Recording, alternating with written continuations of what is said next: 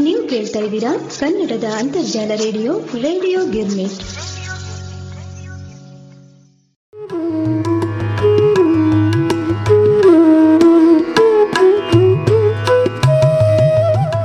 ಕೇಳುಗರಿಗೆಲ್ಲ ನಮಸ್ಕಾರ. ಹಾಗೆ ಗತ ವೈಭವ ಕಾರ್ಯಕ್ರಮಕ್ಕೆ ತಮ್ಮೆಲ್ಲರಿಗೂ ಆದರದ ಸ್ವಾಗತ, ಸುಸ್ವಾಗತ. ಕೇಳುಗರೆ, ಗತ ವೈಭವದ ಕಳೆದ ಸಂಚಿಕೆಯಲ್ಲಿ ರಜಿಯಾ ಬೇಗಂ ಇವಳ ವ್ಯಕ್ತಿತ್ವದ ವಿಶ್ಲೇಷಣೆಯನ್ನು ಕುರಿತು ನಾವೆಲ್ಲ ಆಲಿಸಿದ್ವಿ. ಇನ್ನು ಮುಂದಿನ ಸುಲ್ತಾನ ಯಾರು? ಅವನು ಏನ್ ಸಾಧನೆಗಳನ್ನು ಮಾಡ್ದ ಅಂತಕ್ಕಂಥ ವಿಷಯಗಳನ್ನು ಇವತ್ತಿನ ಸಂಚಿಕೆಯಲ್ಲಿ ತಿಳಿದುಕೊಳ್ಳೋಣ. ಇವತ್ತು ನಾನು ಹೇಳ್ತಾ ಇರೋ ವಿಷಯ ನಾಸಿರ್ ಉದ್ದೀನ್ ಮೊಹಮ್ಮದ್ ಇವನ ಕುರಿತು. ಇವನು ಸುಮಾರು ಹನ್ನೆರಡು ನೂರ ನಲವತ್ತಾರರಿಂದ ಹನ್ನೆರಡು ನೂರ ಅರವತ್ತೈದರಲ್ಲಿ ಆಡಳಿತವನ್ನು ನಡೆಸಿದಂಥವನು. ರಜಿಯಾ ಬೇಗಂ ಇವಳ ನಂತರ ಹನ್ನೆರಡು ನೂರ ನಲವತ್ತರಿಂದ ಹನ್ನೆರಡು ನೂರ ನಲವತ್ತೆರಡರವರೆಗೆ ಬಹರಾಮ್ ಶಾ ಆಳ್ವಿಕೆ ಮಾಡ್ತಾನೆ ಇವನ ನಂತರ ಹನ್ನೆರಡು ನೂರ ನಲವತ್ತೆರಡರಿಂದ ನಲವತ್ತಾರರವರೆಗೆ ಅಲ್ಲಾವುದ್ದೀನ್ ಮಸೂದ್ ಶಾ ಇವನು ಆಳ್ವಿಕೆಯನ್ನು ಮಾಡ್ತಾನೆ ಆದರೆ ಒಂದು ಬೇಸರದ ವಿಷಯ ಏನು ಅಂದ್ರೆ ಇವರಿಬ್ರು ರಾಜ್ಯವಾಳ್ಲಿಕ್ಕೆ ಅಸಮರ್ಥರಾಗಿರ್ತಾರೆ. ಈ ಕಾಲದಲ್ಲಿ ಅವ್ಯವಸ್ಥೆ ಮತ್ತು ಗೊಂದಲಗಳು ದೆಹಲಿ ಸುಲ್ತಾನ ರಾಜ್ಯವನ್ನ ಕಾಡಿಸುತ್ತೆ ಇವರ ಆರು ವರ್ಷಗಳ ಆಳ್ವಿಕೆಯಲ್ಲಿ ರಾಜ್ಯದಲ್ಲಿ ಅಶಾಂತಿ, ಅಸಮಾಧಾನಗಳು ತಾಂಡವವಾಡಲಿಕ್ಕೆ ಪ್ರಾರಂಭ ಆಗುತ್ತೆ. ಹಿಂದೂಸ್ಥಾನದ ಕಷ್ಟ ಕಾರ್ಪಣ್ಯಗಳು ಮಂಗೋಲರ ದಾಳಿಗಳಿಂದ ಹೆಚ್ಚಿಗೆ ಆಗ್ತಾ ಹೋಗುತ್ತೆ. ಹನ್ನೆರಡು ನೂರ ನಲವತ್ತೊಂದರಲ್ಲಿ ಮಂಗೋಲರು ಪಂಜಾಬಿನ ಮಧ್ಯಭಾಗವನ್ನು ಪ್ರವೇಶ ಕೂಡ ಮಾಡ್ತಾರೆ. ಲಾಹೋರ್ ನಗರವು ಮಂಗೋಲರ ಹತೋಟಿಯಲ್ಲಿ ಸೇರ್ಕೊಳ್ಳುತ್ತೆ. ಹನ್ನೆರಡು ನೂರ ನಲವತ್ತೈದರಲ್ಲಿ ಮಂಗೋಲರು ಉಚ್ವರೆಗೆ ಮುನ್ನುಗ್ಗಿದರ ಕಾರಣ ಇಂಥ ಅರಾಜಕತೆಯ ಮತ್ತು ಅತಂತ್ರ ರಾಜಕೀಯ ಪರಿಸ್ಥಿತಿಯನ್ನ ಕೊನೆಗಾಣಿಸ್ಲಿಕ್ಕೆ ಶ್ರೀಮಂತ ವರ್ಗಗಳಿಗೆ ಸೇರಿದ ಅಮೀರರು ಮತ್ತು ಮಲ್ಲಿಕರು ಸೇರಿ ಇಲ್ತಮಶ್ನ ಮತ್ತೊಬ್ಬ ಮಗನಾದ ನಾಸಿರ್ ಉದ್ದೀನ್ ಮೊಹಮ್ಮದ್ ಇವನನ್ನ ಹನ್ನೆರಡು ನೂರ ನಲವತ್ತಾರು ಜೂನ್ ಹತ್ತಕ್ಕೆ ಪಟ್ಟಕ್ಕೆ ಕೂರಿಸ್ತಾರೆ. ಇವನು ಸಿಂಹಾಸನಕ್ಕೆ ಬರೋದ್ರ ಜೊತೆಗೆ ಸುಲ್ತಾನ ಮತ್ತು ಟರ್ಕ್ ಗುಲಾಮಿ ನೋಬಲರ ನಡುವೆ ಅಧಿಕಾರದ ಕಲಹ ಅಂತ್ಯಗೊಂಡಿರುತ್ತೆ. ಇವನು ನಾಮಕಾವಸ್ಥೆ ಸುಲ್ತಾನನಾಗಿ ಪೂರ್ಣ ಆಡಳಿತದ ನಿಯಂತ್ರಣವು ಟರ್ಕ್ ನೋಬಲರ ಮುಖಂಡನಾದ ಬಲ್ಬನ್ನನಲ್ಲಿ ಇರುತ್ತೆ. ನಾಸಿರ್ ಉದ್ದೀನ್ ಮೊಹಮ್ಮದ್ ದಯಾಪರ ಧರ್ಮವೃತ್ತಿಯುಳ್ಳವನಾಗಿರ್ತಾನೆ. ಅವನು ನುರಿತ ಲಿಪಿಕಾರನಾಗಿದ್ದು ಪವಿತ್ರ ಖುರಾನ್ ಗ್ರಂಥದ ಪ್ರತಿಗಳನ್ನು ಮಾಡೋದ್ರಲ್ಲಿ ತನ್ನ ವಿರಾಮ ವೇಳೆಯನ್ನು ಕಳೀತಾ ಇದ್ದಂತೆ ಇವನ ಬಗೆಗೆ ಅನೇಕ ದಂತಕಥೆಗಳು ಕೂಡ ಹಬ್ಕೊಂಡಿತ್ತು ಆಗಿನ ಕಾಲದಲ್ಲಿ. ಆ ದಂತಕಥೆಗಳ ಪ್ರಕಾರ ಇವನ ಆಹಾರವನ್ನು ಅವನ ಹೆಂಡತಿಯೇ ತಯಾರು ಮಾಡ್ತಾ ಇದ್ಲು. ಅವಳು ಒಂದು ದಿನ ತನ್ನ ಬೆರಳನ್ನು ಸುಟ್ಟಿಕೊಂಡದ್ರಿಂದ ಸುಲ್ತಾನನ ಸೇವಕಿಯೊಬ್ಬಳನ್ನು ಅಡುಗೆ ಮಾಡಲು ನೇಮಿಸಿಕೊಳ್ತಾಳೆ. ಅಡುಗೆ ಮಾಡಲಿಕ್ಕೆ ನೇಮಕ ಮಾಡಬೇಕು ಅಂತ ಕೇಳ್ಕೊಳ್ತಾಳೆ. ಆದ್ರೆ ಸುಲ್ತಾನ ತಾನು ರಾಜ್ಯವನ್ನ ನೋಡಿಕೊಳ್ಳುವ ಧರ್ಮದರ್ಶಿ ಮಾತ್ರ ಆಗಿದ್ದು, ಸಾರ್ವಜನಿಕ ಹಣವನ್ನ ತನಗೋಸ್ಕರ ವ್ಯಯ ಮಾಡೋದಿಲ್ಲ ಅಂತ ಹೇಳ್ತಾನೆ. ಆದರೆ, ಇಂತಹ ದಂತಕಥೆಗಳು ಅತಿ ಹೆಚ್ಚಾಗಿ ಊಹಾಪೋಹದಿಂದ ಕೂಡಿದ್ದಾಗಿರುತ್ತೆ ಅಂತ ಕೆಲವರ ಅಭಿಪ್ರಾಯ. ಯಾಕಂದ್ರೆ, ನಾಸರುದ್ದೀನನ ಹೆಂಡತಿ ಬಲ್ಬನ್ನನ ಮಗಳಾಗಿದ್ದರಿಂದ ಅವಳು ಒಬ್ಬ ಸೇವಕನನ್ನ ಹೊಂದಿರಲಿಲ್ಲವೆಂಬುದು ನಂಬಲಿಕ್ಕೆ ಸಾಧ್ಯ ಇಲ್ಲ. ಸರ್ ಓಲ್ಡ್ ಸ್ಲೇಹೇಗ್ ಇವರು ಅಂದ್ರೆ ಇವರು ಇತಿಹಾಸ ಶಾಸ್ತ್ರಜ್ಞರು ಇವರು ಹೇಳೋ ಪ್ರಕಾರ ಒಂದ್ಸಾರಿ ಸುಲ್ತಾನ ಇತಿಹಾಸಕಾರನಾದ ಮಿನ್ಹಾಜ್ ಉದ್ದೀನನಿಗೆ ನಲವತ್ತು ಗುಲಾಮರನ್ನ ಕಾಣಿಕೆಯಾಗಿ ನೀಡಿದ್ದಂತೆ. ಹಾಗಾಗಿ ನಾಸರುದ್ದೀನನು ಪರಿಸ್ಥಿತಿಯ ಪ್ರತಿಕೂಲದ ಪರಿಣಾಮವನ್ನ ಅರಿತವನಾಗಿದ್ದ. ಅದಕ್ಕೆ ಸುಲ್ತಾನನ ಹಿಂದಿನ ವೈಭವ ಮತ್ತು ದುಂದು ವೆಚ್ಚಕ್ಕೆ ಇಳಿಯದೆ ಸರಳನೂ ಮತ್ತು ದಯಾಪರ ಆಗಿದ್ದ ಅಂತ ಹೇಳ್ತಾರೆ. ಆದರೆ ಇವನು ಲೌಕಿಕ ಜಗತ್ತಿನಿಂದ ದೂರವಾಗಿದ್ದ ಅಂತಕ್ಕಂಥದ್ದು ಒಂದು ನಿರಾಧಾರ ಅಂತ ಕೂಡ ಹೇಳ್ತಾರೆ. ಯಾಕಂದ್ರೆ ಇವನು ಸ್ವತಃ ಮಸೂದ್ ಶಾನ ವಿರುದ್ಧ ಪಿತೂರಿ ನಡೆಸಿ ಸಿಂಹಾಸನಕ್ಕೆ ಬಂದಿದ್ದ. ಇವನು ಲೌಕಿಕ ಜಗತ್ತಿನಿಂದ ದೂರವಿದ್ದಂತೆ ಇರಲಿಕ್ಕೆ ಕಾರಣ ಅವನ ಹಿಂದಿನ ನಾಲ್ಕು ಸುಲ್ತಾನರು ನಲವತ್ತು ಟರ್ಕ್ ನೋಬಲ್ಲರ ಗುಂಪನ್ನು ವಿರೋಧಿಸಿ ಪ್ರಾಣ ಕಳೆದುಕೊಂಡದ್ದನ್ನು ಅರಿತಿದ್ದ. ಇದರ ಜೊತೆಗೆ ಸಿಂಹಾಸನವೇರಿದಾಗ ಅವನಿಗೆ ಕೇವಲ ಹದಿನಾರು ವರ್ಷ. ಅವನು ಟರ್ಕ್ ನೋಬೆಲ್ಲರ ಹಿಡಿತಕ್ಕೆ ಪೂರ್ಣ ಒಳಪಟ್ಟವನಾಗಿದ್ದ. ಇತಿಹಾಸಕಾರನಾದ ಇಸಾಮಿ ಅಂತಕ್ಕಂಥವ್ರು ಹೇಳ್ತಾರೆ, ನಾಸರುದ್ದೀನನು ನೋಬೆಲ್ಲರ ಅನುಮತಿ ಇಲ್ಲದೆ ತನ್ನ ಅಭಿಪ್ರಾಯವನ್ನ ತಿಳಿಸ್ತಾ ಇರಲಿಲ್ಲ. ಅವರ ಆಜ್ಞೆ ಇಲ್ಲದೆ ಅವನು ತನ್ನ ಕೈಕಾಲುಗಳನ್ನು ಕೂಡ ಚಲಿಸ್ತಾ ಇರಲಿಲ್ಲ. ಅವರ ಗಮನಕ್ಕೆ ಬರದ ಅವನು ಕುಡಿಯಲು ಅಥವಾ ನಿದ್ರಿಸಲು ಹೋಗ್ತಾ ಇರಲಿಲ್ಲ. ಇವನು ವಿದ್ವಾಂಸರ ಪೋಷಕನಾಗಿದ್ದು ಅವನ ಆಸ್ಥಾನದಲ್ಲಿ ಉನ್ನತ ಹುದ್ದೆಯನ್ನು ಹೊಂದಿ ಅಮೂಲ್ಯ ಬಹುಮಾನಗಳನ್ನು ಸ್ವೀಕರಿಸಿದ ಮಿನ್ಹಾಜ್ ಉಸ್ ಸಿರಾಜ್. ತಬಕತ್ ಇ ನಾಸಿರಿ ಎಂಬ ಕೃತಿಯನ್ನು ತನ್ನ ರಾಜಪೋಷಕನಿಗೆ ಅರ್ಪಿಸಿದ ಅಂತ ಕೂಡ ಹೇಳ್ತಾರೆ. ಇನ್ನು ನಾಸಿರುದ್ದೀನನ ಆಡಳಿತಾವಧಿಯಲ್ಲಿ ರಾಜ್ಯಾಡಳಿತವು ಅವನ ನಾಯಿಬ್ನಾದ ಬಲ್ಬನ್ನನ ಹತೋಟಿಯಲ್ಲಿ ಇತ್ತು. ಅದರಲ್ಲೂ ಹನ್ನೆರಡು ನೂರ ನಲವತ್ತೊಂಬತ್ತರ ಆಗಸ್ಟ್ನಲ್ಲೇ ಬಲ್ಬನ್ನನು ತನ್ನ ಮಗಳನ್ನ ಸುಲ್ತಾನನಿಗೆ ವಿವಾಹ ಮಾಡಿಕೊಟ್ಟು ತನ್ನ ಸ್ಥಾನವನ್ನ ಭದ್ರಪಡಿಸಿಕೊಂಡು ನಾಯಿಬ್ ಇ ಮಾಮ್ಲಕತ್ ಎಂಬ ಹುದ್ದೆಗೇರಿ ಉಲುಖ್ ಖಾನ್ ಎಂಬ ಬಿರುದನ್ನ ಧರಿಸ್ತಾನೆ. ಇದರ ಜೊತೆಗೆ ರಾಜ್ಯ ಆಡಳಿತ ಶಕ್ತಿಯು ನ್ಯಾಯಯುತವಾಗಿ ಬಲ್ಬನ್ನನಿಗೆ ಹಸ್ತಾಂತರಗೊಳ್ಳುತ್ತೆ. ವಾಸ್ತವಿಕವಾಗಿ ಸುಲ್ತಾನರ ಅಧಿಕಾರಗಳನ್ನು ಹೊಂದಿದ್ದ ಬಲ್ಬನ್ನನು ಸುಲ್ತಾನನು ತನ್ನ ಮೇಲೆ ಇಟ್ಟಿದ್ದ ನಂಬಿಕೆಗೆ ತಕ್ಕಂತೆ ನಿಷ್ಠೆಯಿಂದ ವರ್ತಿಸ್ತಾ ಇದ್ದ.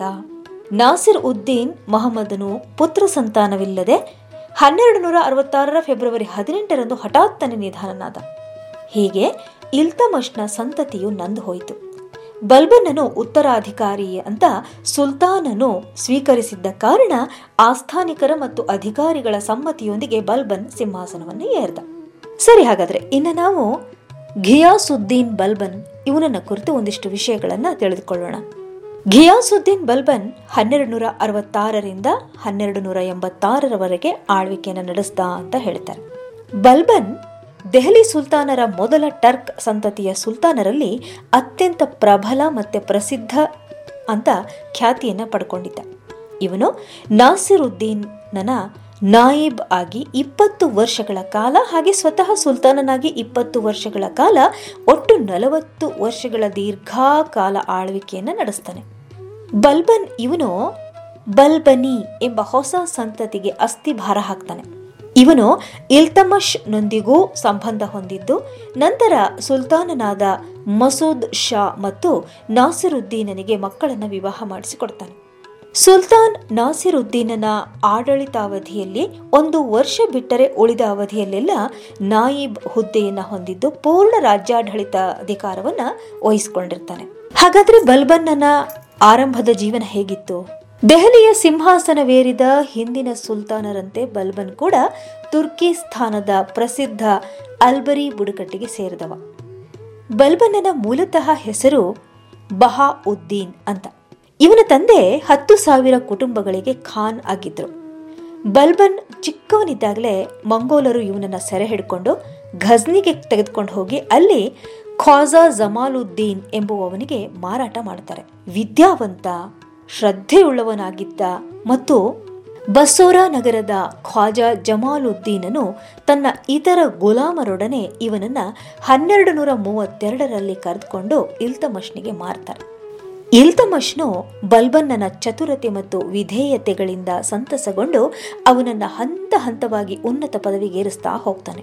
ಹಾಗೆ ಇಲ್ತಮಶ್ನ ತುರ್ಕಿ ಗುಲಾಮರ ತಂಡವಾದ ನಲವತ್ತು ಮಂದಿ ಗುಲಾಮರ ಅಂದ್ರೆ ತುರ್ಕನ್ ಐ ಚಹಲ್ಗಾನಿ ಅಂತ ಎಂಬ ಪ್ರಸಿದ್ಧ ತಂಡಕ್ಕೆ ಇವನನ್ನು ಸೇರಿಸ್ತಾರೆ. ಇಲ್ತಮಶ್ನು ಇವನನ್ನ ಖಾಸ್ಧಾರ್ ಅಥವಾ ರಾಜನ ಖಾಸಗಿ ಸೇವಕನನ್ನಾಗಿ ನೇಮಿಸಿಕೊಳ್ತಾರೆ. ರಜಿಯಾಳು ಇವನನ್ನ ಅಮೀರ್ ಐ ಶಿಖಾರ್ ಹುದ್ದೆಗೆ ನೇಮಿಸಿರ್ತಾಳೆ. ಬಲ್ಬನನು ರಜಿಯಾಳ ವಿರೋಧಿ ಗುಂಪು ಸೇರಿ ಅವಳನ್ನು ಉರುಳಿಸುವಲ್ಲಿ ಮುಖ್ಯ ಪಾತ್ರ ಕೂಡ ವಹಿಸಿರ್ತಾನೆ.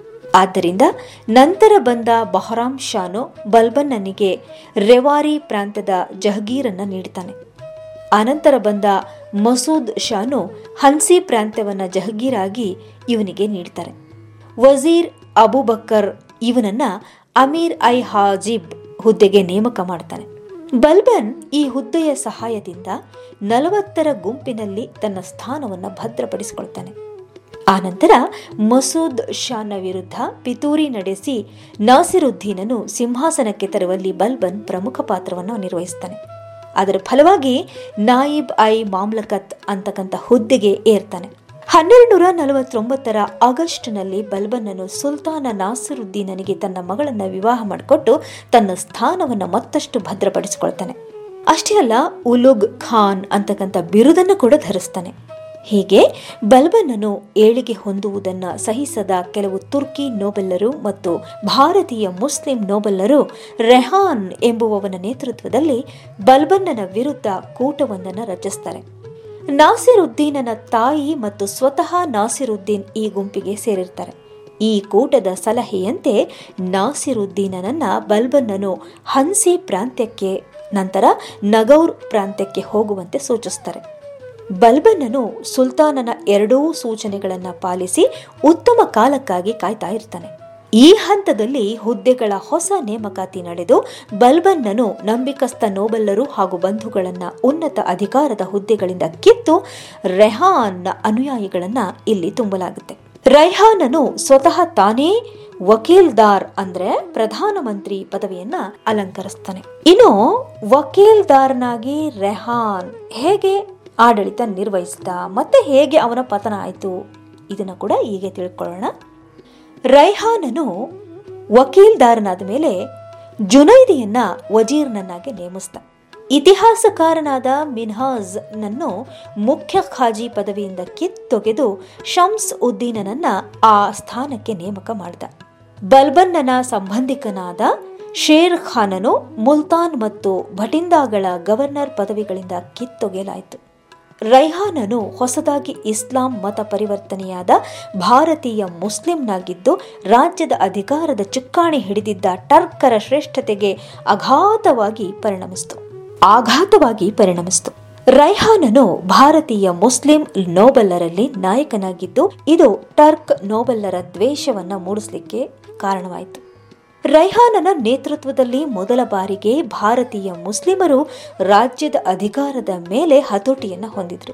ಆದರೆ ರೈಹಾನ್ ಗುಂಪಿನ ಯಶಸ್ಸು ಬಹಳ ಕಾಲ ಬಾಳ್ಲಿಕ್ಕೆ ಸಾಧ್ಯ ಆಗಲಿಲ್ಲ. ರೈಹಾನನ್ನು ಬೆಂಬಲಿಸಿದ್ದ ಟರ್ಕ್ ನೋಬಲ್ಲರು ಮತ್ತೆ ಬಲ್ಬನ್ನನ ಕಡೆ ವಾಲ್ಕೊಂಡ್ರು. ಪ್ರಾಂತೀಯ ಗವರ್ನರ್ಗಳು ಕೂಡ ಬಲ್ಬನ್ನನನ್ನು ಬೆಂಬಲ ನೀಡಿದರು. ಬಲ್ಬನ್ ತನ್ನ ಮತ್ತು ತನ್ನ ಬೆಂಬಲಿಗರ ಸೈನ್ಯವನ್ನು ಒಗ್ಗೂಡಿಸಿಕೊಂಡು ದೆಹಲಿಯತ್ತ ಧಾವಿಸಿದ. ಆದರೆ ಎರಡು ಸೈನ್ಯಗಳು ಹೋರಾಡುವ ಬದಲು ಒಪ್ಪಂದಕ್ಕೆ ಮುಂದಾದವು. ರೈಹಾನನು ಸುಲ್ತಾನನನ್ನ ಯುದ್ಧ ಹೂಡಲು ಪ್ರೇರೇಪಣೆ ಕೂಡ ನೀಡಿದ. ಆದರೆ ಸುಲ್ತಾನನು ಧೈರ್ಯಗುಂದಿ ಟರ್ಕ್ ನೋಬಲರ ಸಲಹೆಯಂತೆ ನಡೆದುಕೊಂಡ. ಅದರಂತೆ ಬಲ್ಬನ್ನನು ಮತ್ತೆ ನಾಯಿಬಾಗಿ ನೇಮಕಗೊಂಡ. ರೈಹಾನನ್ನು ಮೊದಲು ಬದಾಯೋನ್ಗೂ ನಂತರ ಬಹ್ರೇಜ್ಗೂ ಕಳಿಸಲಾಯಿತು. ಅಲ್ಲಿಯೇ ಅವನು ಮರಣ ಹೊಂದಿದ ಅಂತ ಹೇಳ್ತಾರೆ. ಇನ್ನು ನಾಯಿಬ್ ಆಗಿ ಬಲ್ಬನ್ ಮತ್ತೆ ಬರ್ತಾನೆ ಆಡಳಿತಕ್ಕೆ. ಹೇಗೆ? ಹ, ರೈಹಾನನ ಪತನದೊಂದಿಗೆ ಬಲ್ಬನ್ನನು ನಾಸಿರುದ್ದೀನನ ಅಂತ್ಯದವರೆಗೂ ರಾಜ್ಯದ ಏಕಮೇವ ಅಧಿಕಾರಿ ಆಗಿರ್ತಾನೆ. ಇವನು ತನ್ನ ನಿಷ್ಠರು ಮತ್ತು ಬಂಧುಗಳನ್ನ ಉನ್ನತ ಅಧಿಕಾರದ ಹುದ್ದೆಗಳಿಗೆ ನೇಮಿಸುವ ಮೂಲಕ ತನ್ನ ಸ್ಥಾನವನ್ನು ಭದ್ರಪಡಿಸಿಕೊಳ್ತಾನೆ. ಇವನನ್ನ ವಿರೋಧಿಸಿದ ಮಲ್ಲಿಕ್ ಕುತುಬುದ್ದೀನ್ ಹಸನ್ ಮುಂತಾದವರನ್ನ ಅಧಿಕಾರದಿಂದ ಪಲ್ಲಟಗೊಳಿಸ್ತಾನೆ ಅಥವಾ ಕೊಲ್ಲಿಸ್ತಾನೆ. ಈ ಅವಧಿಯಲ್ಲಿ ಬಲ್ಬನ್ನನು ಔದ್ನ ಗವರ್ನರ್ನಾದ ತುಘಾ ಖಾನ್ ನೇತೃತ್ವದಲ್ಲಿ ಸೈನ್ಯವೊಂದನ್ನು ಕಳಿಸಿ ಬಂಗಾಳದ ಲಖನೌತಿಯನ್ನು ಆಕ್ರಮಣ ಮಾಡ್ತಾನೆ. ಹನ್ನೆರಡು ನೂರ ನಲವತ್ತೈದರಲ್ಲಿ ಮಂಗೋಲರನ್ನು ಹಿಮ್ಮೆಟ್ಟಿಸುವ ಮೂಲಕ ದೆಹಲಿ ಸಾಮ್ರಾಜ್ಯವನ್ನು ರಕ್ಷಣೆ ಕೂಡ ಮಾಡ್ತಾನೆ. ಹನ್ನೆರಡು ನೂರ ನಲವತ್ತೇಳರಲ್ಲಿ ಪಂಜಾಬಿನ ಖೋಕಾರರ ದಂಗೆಯನ್ನಡಗಿಸಿ ಅಡಗಿಸುವಲ್ಲಿ ನಾಯಿಬ್ ಬಲ್ಬನ್ ಪ್ರಮುಖ ಪಾತ್ರ ವಹಿಸ್ತಾನೆ. ಹನ್ನೆರಡು ನೂರ ಐವತ್ತರ ದೋ ಅಬ್ ಪ್ರಾಂತ್ಯದಲ್ಲಿ ನಡೆದ ದಂಗೆಗಳನ್ನು ಕೂಡ ಬಲ್ಬನ್ ಅಡಗಿಸ್ತಾನೆ. ಹೀಗೆ ಬಲ್ಬನನು ನಾಸಿರುದ್ದೀನನ ಕಾಲದಲ್ಲಿ ನಾಯಿಬ್ ನಾಗಿದ್ದುಕೊಂಡು ಅನೇಕ ಉತ್ತಮ ಕಾರ್ಯಗಳನ್ನು ಕೈಗೊಂಡು ಜನಪ್ರಿಯತೆಯನ್ನು ಗಳಿಸ್ತಾನೆ. ಹೀಗೆ ಸಾಮರ್ಥ್ಯಶೀಲನಾದ ಬಲ್ಬನ್ನನು ಸುಲ್ತಾನ ನಾಸರುದ್ದೀನನೇ, ಇವನನ್ನ ಉತ್ತರಾಧಿಕಾರಿ ಎಂದು ಸ್ವೀಕರಿಸಿದ ಕಾರಣ ಮತ್ತು ಸುಲ್ತಾನನಿಗೆ ಪುತ್ರ ಸಂತಾನವಿಲ್ಲದ ಕಾರಣ ಆಸ್ಥಾನಿಕರ ಮತ್ತು ಅಧಿಕಾರಿಗಳ ಬೆಂಬಲದೊಂದಿಗೆ ಬಲ್ಬನ್ ಸಿಂಹಾಸನವನ್ನ ಏರ್ತಾನೆ. ಸರಿ, ಹಾಗಾದ್ರೆ ಸುಲ್ತಾನನಾಗಿ ಬಲ್ಬನ್ನನ ಸಾಧನೆಗಳು ಏನು? ಎನ್ನುವಂತಹ ವಿಷಯಗಳನ್ನ ಮುಂದಿನ ಗತ ವೈಭವ ಸಂಚಿಕೆಯಲ್ಲಿ ನಾವೆಲ್ಲ ಆಲಿಸೋಣ. ಇಲ್ಲಿಗೆ ಇಂದಿನ ಈ ಸಂಚಿಕೆ ಮುಕ್ತಾಯಗೊಳ್ಳುತ್ತದೆ. ನಮ್ಮ ನಿಮ್ಮ ಮುಂದಿನ ಭೇಟಿ ಗತ ವೈಭವದ ಮುಂದಿನ ಸಂಚಿಕೆಯಲ್ಲಿ. ಧನ್ಯವಾದಗಳು.